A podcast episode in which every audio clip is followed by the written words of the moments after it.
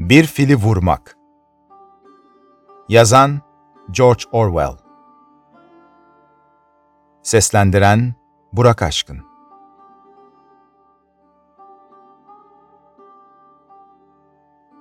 Mulmen aşağı Burma'da yaşayanların büyük bir kısmı benden nefret ediyordu.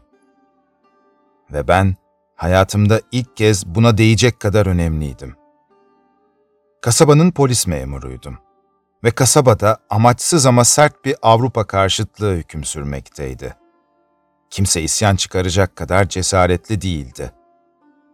Ama eğer Avrupalı bir kadın pazardan tek başına geçecek olsa mutlaka birileri kadının üzerine tükürürdü. Bir polis memuru olarak açık bir hedeftim. Her fırsatta beni rahatsız etmekten çekinmezlerdi. Örneğin çevik bir burmalı futbol oynarken beni yere düşürdüğünde ve bir başka burmalı olan hakem de bunu görmezden geldiğinde kalabalıktan çirkin kahkahalar yükselirdi. Bu defalarca tekrarlanırdı. Gençlerin her yerde karşıma çıkan alaycı sarı suratları, onlardan yeterince uzaklaştığımda arkamdan ettikleri hakaretler sinirlerimi çok bozuyordu. En kötüsü de genç Budist rahiplerdi. Kasabada bunlardan binlerce vardı. Ve sanki hepsinin tek uğraşı sokak köşelerinde dikilip Avrupalılarla alay etmekten ibaretti. Bütün bunlar kafa karıştırıcı ve oldukça üzücüydü. O zamanlar emperyalizmin kötü bir şey olduğuna çoktan karar vermiştim. Ve işimi ne kadar erken bitirir ve bu işten ne kadar çabuk kurtulursam o kadar iyiydi. Teorik olarak ve elbette gizlice ben Burmalılardan yanaydım ve baskıcı İngilizlere karşıydım. Yaptığım işten anlatamayacağım kadar çok nefret ediyordum. Böyle bir işte çalışıyorsanız, imparatorluğun kirli işlerini çok yakından görürsünüz. Hapishanelerin kokuşmuş hücrelerinde yığılan zavallı mahkumlar, uzun süredir tutuklu olanların solgun ürkek yüzleri, bambularla yaralanmış kalçaları. İşte tüm bunların altında dayanılmaz bir suçluluk duygusuyla eziliyordum. Ama hiçbir şeyi tam anlamıyla idrak edemiyordum. Genç ve eğitimsizdim ve sorularımın cevaplarını doğudaki her İngiliz'e dayatılan o mutlak sessizlik içinde aramak zorundaydım. Britanya İmparatorluğu'nun ölmekte olduğunu, onun yerini daha genç imparatorlukların alacağını bile bilmiyordum. Tek bildiğim, hizmetinde olduğum imparatorluğa olan nefretimle yaptığım işi iyice çekilmez hale getirmeye çalışan kötü ruhlu küçük canavarlara duyduğum öfke arasında sıkışıp kalmış olduğumdu. Aklımın bir yanıyla zavallı halkların üzerindeki İngiliz egemenliğinin yıkılmaz bir tiranlık olduğunu, diğer yanıyla Budist bir rahibin bağırsaklarını bir süngüyle deşmenin bu dünyadaki en büyük zevk olabileceğini düşünüyordum. Bunun gibi duygular emperyalizmin normal yan etkileriydi. Hindistan'da yaşayan İngiliz memurlardan hangisine sorsanız size aynen bunu söyler. Onu işini yapmadığı bir anda yakalayabilirseniz tabii. Bir gün dolaylı yoldan da olsa aydınlatıcı bir şey oldu. Aslında çok küçük bir olaydı. Ama bana emperyalizmin gerçek ruhunu anlamamı ve hükümetlerin zorbalıklarını açıkça görmemi sağlayacak bir bakış açısı kazandırdı. O sabah Erken saatlerde kasabanın öteki ucundaki karakolun komiser yardımcısı beni aradı ve bir filin pazar yerini birbirine kattığını söyledi. Gidip bir şeyler yapabilir miydim? Ne yapabileceğimi bilmiyordum ama neler olduğunu görmek istedim ve midillime atlayıp yola çıktım. Tüfeğimi de aldım. Eski bir 44'lüktü. Bununla bir fili öldüremeyecek olsam da çıkaracağı sesle belki onu korkutabilirdim. Birçok burmalı yolumu kesip filin yaptıklarını anlatmaya çalışıyordu. Elbette vahşi bir fil değildi. Olması gerektiği yerden kaçmış, zorla ehlileştirilmiş bir fildi ve muhtemelen kızgınlık dönemindeydi. Bu dönemlerde olması gerektiği gibi zincirlenmiş olmalıydı. Ancak bir gece önce zincirlerini kırmış ve kaçmıştı. Ülkede bu hayvanı zapt edebilecek tek kişi olan Seyisi hayvanın peşine düşmüş ancak yolunu şaşırarak ters yöne gitmişti ve şu an 12 saatlik bir mesafedeydi. Ve fil sabah saatlerinde kasabada birdenbire ortaya çıkıvermişti Burmalılar silahsızdı ve file karşı tamamen çaresiz durumdaydılar. Fil, o ana kadar bambudan yapılmış bir kulübeyi yıkmış, bir inek öldürmüş, meyve tezgahlarına hücum ederek ne var ne yoksa silip süpürmüş, ayrıca belediyenin çöp kamyonuyla karşılaşmış, şoför dışarı atlayıp kaçmaya başlayınca kamyonu ters çevirip onu büyük bir hiddetle yere çarpmıştı. Burmalı komiser yardımcısı ile birkaç Hintli polis memuru filin görüldüğü bölgede beni bekliyordu. Fakir bir mahalleydi. Damları palmiye yapraklarıyla örtülmüş, bakımsız kulübelerden oluşan labirente benzeyen bu mahalle dik bir yamaca doğru kıvrılıyordu. Sanki yağmur yağacak gibi boğucu, nemli bir havaydı. Filin hangi yöne gittiğiyle ilgili olarak insanları sorgulamaya başladık. Ve her zamanki gibi kesin bir bilgi edinemedik. Doğunun değişmez halidir bu. Uzaktan kulağa çok açık ve net gelen bir hikaye, olayın geçtiği yerlere yaklaştıkça karmaşıklaşmaya başlar. Bazıları filin şu yöne gittiğini söylerken, diğerleri tam aksi yöne gittiğini iddia ediyor, bazıları ise fil falan görmediğini söylüyordu. Tüm bunların uyduruk bir hikaye olduğuna karar vermek üzereydim ki, az öteden gelen çığlıkları duyduk. Yaşlı bir kadın, ''Git buradan çocuk, uzaklaş buradan.'' diyerek çığlıklar atıyordu. Kulübenin köşesinden çıkan bu yaşlı kadın, elindeki çubukla bir sürü çıplak çocuktan oluşan kalabalığı hiddetle kovalıyordu. Arkasından başka kadınların da haykırarak kafalarını hayır anlamında salladığını görünce, orada çocukların görmemesi gereken bir şeyler olduğunu anladım. Kulübenin arkasına geçince, çamurda yatan ölü bir adam gördüm. Hintli, siyah bir Dravidi amelesiydi ve öleli çok olmamıştı. İnsanların anlattığına göre fil birdenbire ortaya çıkmış, adamı hortumuyla yakalayıp ayağını adamın sırtına basarak onu yere sermişti. Yağmur mevsimiydi ve zemin yumuşaktı. Adamın kafası 30-35 santim derinliğinde ve 1-2 metre uzunluğunda bir çukur oluşturmuştu. Kolları çarmıha gerilmiş gibi yüzüstü yatıyordu. Kafası sertçe yana doğru bükülmüştü. Yüzü çamur kaplı, gözleri kocaman açılmış ve katlanılmaz bir ıstırap ifadesiyle sırıtan dişleri. Bu arada kimse bana ölülerin huzurlu göründüğünü söylemesin. Karşılaştığım cesetlerin çoğu şeytani görünümlüydü. Koca canavarın ayağının sürtünmesiyle adamın sırtı sanki bir tavşan derisi gibi yüzülmüştü. Cesedi görür görmez yakınlardaki bir arkadaşımın evine emir eri göndererek bir fil tüfeği istettim.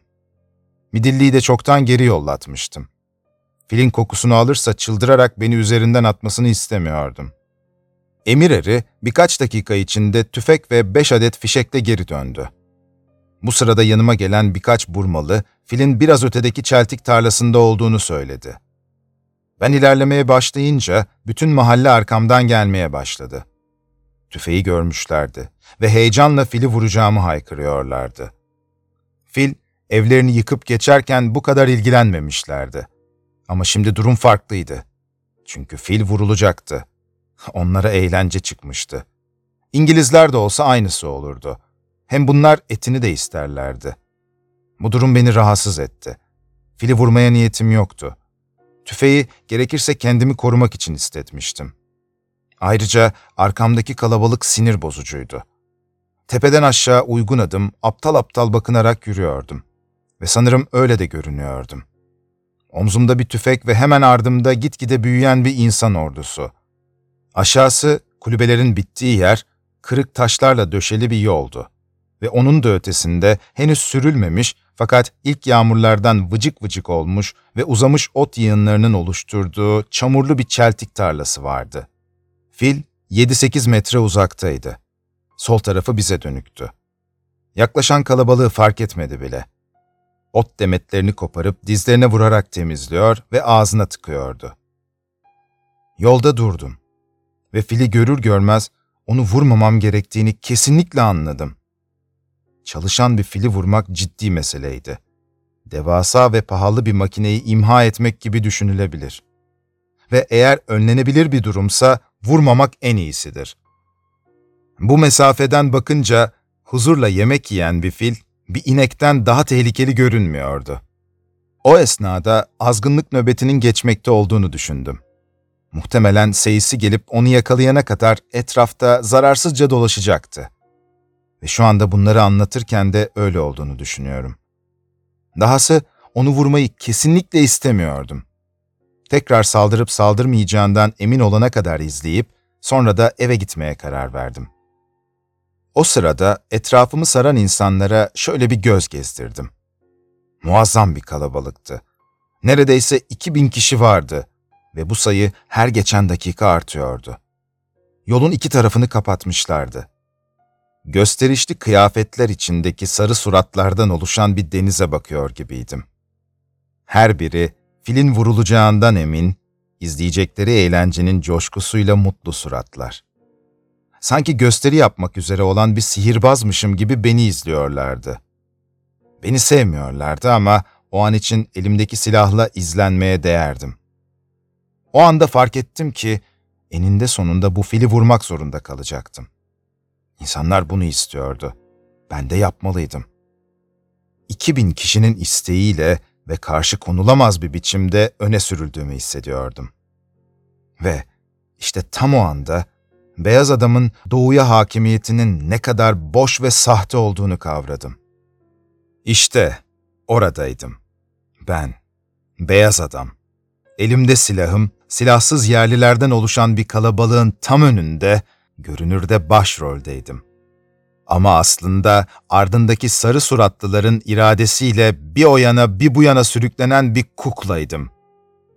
Beyaz adamın zalimleştikçe yıktığı şeyin aslında kendi özgürlüğü olduğunu anladım. Boş, kuklavari, kalıplaşmış bir efendi figürüne dönüşmüştü. Tüm yaşamını oradaki yerli halkı baskı altında tutmakla geçiren ama herhangi bir kriz durumunda onların beklentilerini karşılamak zorunda olan bir figür. Yüzünde giderek suratına yapışan bir maske. Fili vurmak zorundaydım. Bunu yapacağımı daha tüfeği almak için emir erini yolladığım zaman onlara göstermiştim.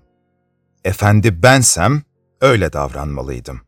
Azimli bir duruş sergilemeli, kararlı ve korkusuz olmalıydım.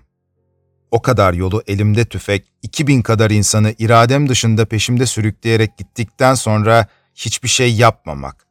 Hayır, bu imkansızdı. Herkes bana gülerdi. Tüm yaşantım doğudaki bütün beyaz adamlar gibi alay konusu olmama üzerine bir mücadeleydi. Fakat fili vurmak istemiyordum. Çimen demetini fillere özgü endişeli büyük anne havasıyla dizlerine vuruşunu izledim. Onu vurmak cinayet işlemek olacaktı. O yaşlarda hayvanları öldürmek konusunda hassas değildim. Ama daha önce hiç fil vurmamış veya böyle bir istek duymamıştım. Nedense büyük bir hayvanı öldürmek hep daha kötü görünür. Ayrıca bir de hayvanın sahibini düşünmek lazımdı. Canlısı en az 100 pound eden bir filin ölüsü ancak fil dişinin ederi kadardı. En fazla 5 pound. Ama çabuk karar vermeliydim. Oradaki Burmalılardan tecrübeli görünen bazılarına dönüp filin nasıl davrandığını sordum. Hepsi de aynı şeyi söyledi. Kendi haline bırakırsanız sizi fark etmez bile. Ama çok yaklaşırsanız saldırır. Ne yapacağıma karar vermiştim. Filin 20 metre yakınına kadar ilerleyecek ve ne yapacağına bakacaktım. Saldırırsa vuracaktım. Beni fark etmezse onu rahat bırakıp seyisi gelene kadar bekleyecektim. Aynı zamanda böyle bir şey yapamayacağımın da farkındaydım. Kötü bir atıcıydım ve zemin her adımda insanı içine çekecek yumuşaklıkta bir çamur kaplıydı. Fil saldırır ve ben de ıskalarsam ancak buharlı silindir altındaki bir kurbağa kadar şansım olacaktı. O sırada bile kendimi değil, beni izleyen sarı suratlıları düşünüyordum. Arkamda bu kalabalık varken yalnız olsam korkacağım kadar korkmadığımı fark ettim. Beyaz adam yerlilerin önünde korkmamalıydı. Ben de öyle yaptım. O an tek düşündüğüm şey eğer işler ters giderse 2000 Burmalı'nın kaçmaya çalışırken ezilip tepedeki Hintli gibi sırıtan bir cesede dönüşmemi seyredecek olmasıydı. Bu asla olmayacaktı. Tek bir seçenek vardı. Fişekleri hazneye ittim ve daha iyi nişan alabilmek için yere uzandım. Kalabalıktan gelen binlerce derin nefes, tiyatro perdesinin açıldığını gören insanlarınki gibi tutulmuştu. Tüfek, hedef göstergeli, güzel bir Alman malıydı. Fili vurabilmek için bir kulağından ötekine uzanan bir çizgi olduğunu, onu hedefleyerek ateş etmem gerektiğini bilmiyordum. Fil yan dururken direkt kulak deliğine hedef almalıydım. Fakat ben beyninin daha ileride olduğunu düşünerek birkaç santim önüne hedef aldım. Tetiği çektiğimde ne patlamasını duydum ne de geri tepmesini hissettim. Sadece kalabalıktan yükselen müthiş keyifli bir uğultu duyuyordum. O kısacık anda insan kurşunun yön değiştirdiğini zannedebilirdi. Hayvan ne kımıldadı ne de düştü. Ama vücudundaki her bir çizgi başkalaşmıştı. Kurşunun korkunç etkisi onu yere sermeden felç etmiş gibi birdenbire yaralı, çökmüş ve son derece yaşlı bir hale büründürmüştü. Sonunda bana upuzun gelen bir beş saniye kadar sonra dizleri gevşeyip çökmeye başladı. Salyası akıyordu. Birdenbire yaşlanmış gibiydi. Sanki binlerce yaşında sanırdınız. Aynı noktaya tekrar ateş ettim.